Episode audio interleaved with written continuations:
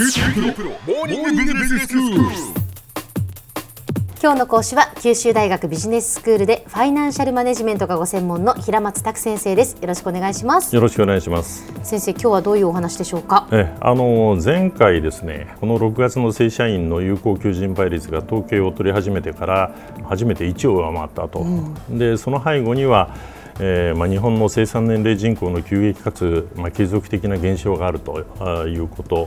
そして必要な労働力が確保できなければ日本の経済の停滞につながりかねないので、何らかの対応が必要だと、そういうお話をしたわけですけれども、そうですね、この人手不足をどう解消していったらいいのかということですよね。そうですね。で、今日はその対応策についてお話をしたいと思います。でまず第一にですね、諸外国との比較で低いと言われている日本人の労働生産性を高めると、いうことなんですね。この先生、労働生産性というのはどういうふうに、同じ時間労働をしたときにですね、一体どれだけのものを生み出せているかと、そういう数字ですね。それが日本人は低いんですね、他の外国に比べて。そうですね、日本のその経済的なプレゼンス、あるいは全体としての経済力からするとですね、これは意外にもそんなに高くないということを言われているんですね。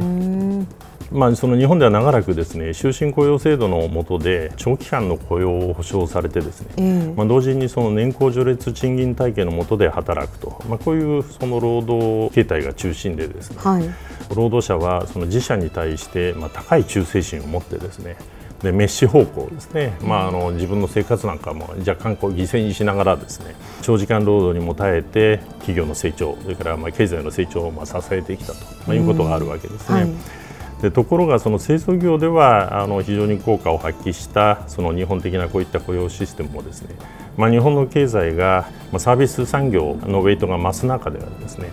製造業においてほどですね、それがうまく効果を発揮しないと。でまた製造業についてもですね、諸外国との間でのその競争環境の変化等によってですね、日本的なその労働形態がですね、低生産性の要因とも見なされるようになってきているわけですね。で、これを変えてやるということですね。これを変えるというのは、その具体的にどんなふうにするといいんですかね。ちょっと次の項目とまとめてお話をしたいと思うんですけども、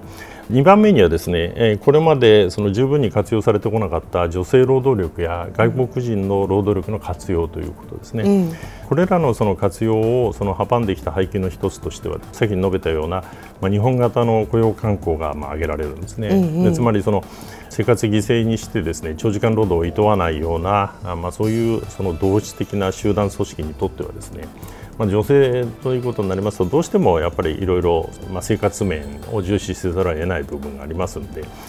そうした女性や外国人をそのままその組織集団の中に取り込むということが難しかったわけですね。でそれゆえその採用するにしてもですね、正規社員とは区別して、非正規社員であるとか、あるいはその期間限定社員といった形でのその採用を行ったり、仮に正社員として採用されたとしてもですね、女性の場合には結婚出産を機に退職せざるを得ず、復職後はですね、パートとして採用されたり、非正規社員として雇用されると、そういうことが少なくなかったんですね。でこういったその点についてはですね、近年その政府が働き方改革という形で、長時間労働の抑制であるとか、副業の解禁であるとか、フレックスタイム制やテレワーキング、それから時差勤務ですね、朝方勤務の奨励、などを行っているわけですけれども、副業の解禁やフレックスタイムといったことについては、従来の雇用環境を大きく変化させることで生産性を引き上げる可能性もあるでしょうし、それから長時間労働の抑制、それからフレックスタイム制、テレワーキングなどは女性の中途退職を抑制して、で外国人にとっても働きやすい環境を提供することになってですね、従来活用されなかった労働力の活用につながるということだろうと思うんですね。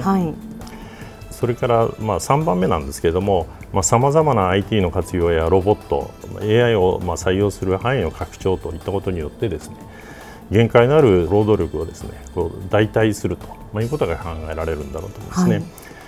でAI の進化によって、現在その人が行っている業務の大半がロボットによって取って代わられると、そういう懸念もよく聞かれるんですけれども、その前に日本のようなその生産年齢人口が減っていくような国にとってはですね、大きなチャンスでもあるんだろうと思うんですね。で今後ほぼ日本と同じペースで生産年齢人口が減少するドイツでですね、いち早くインダストリー 4.0 という形でですね、生産設備等にですね、センサーを多用してですね、生産の効率を上げようという試みが始まっているのは偶然ではないんだろうということだろうと思うんですね。はい、そして4番目にはですね、少子化の進行を抑制して長期的に生産年齢人口を増やしてやるということがあるんだろうと思うんですね。この点については関連する議論として、子ども保険であるとか、高等教育の無償化、世代間格差を是正するための選挙制度であるとかですね、その他その子どもを持つ世帯のための優遇税制、財政策などですね、さまざまな議論が早朝に上ってはいるんですけれども、今のところ何がその出生率の向上のために本当に望ましい施策なのかということについてはまだはっきりとした方向性は出てないということだと思うんですね。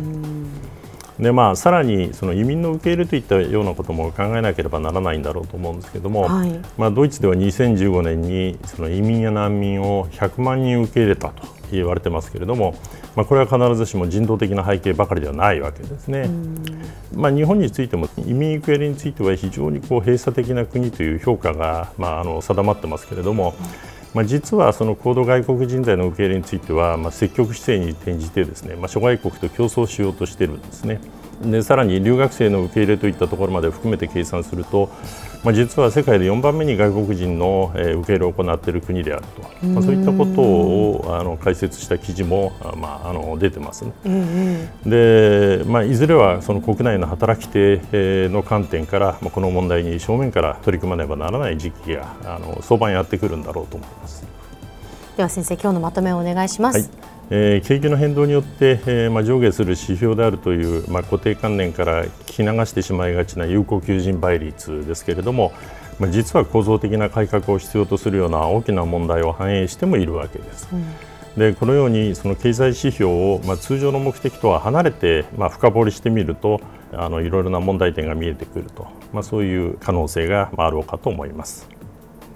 今日の講師は九州大学ビジネススクールでファイナンシャルマネジメントがご専門の平松卓先生でした。どうもありがとうございました。どうもありがとうございました。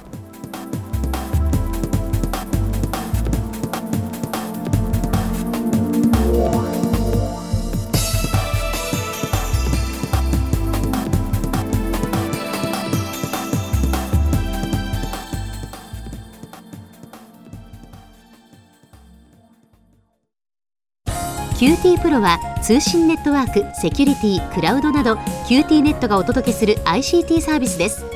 九州中に展開した光ファイバー網を基盤に一番身近なビジネスパートナーとして九州の企業、自治体の皆様をサポートします。詳しくは QT プロで検索を。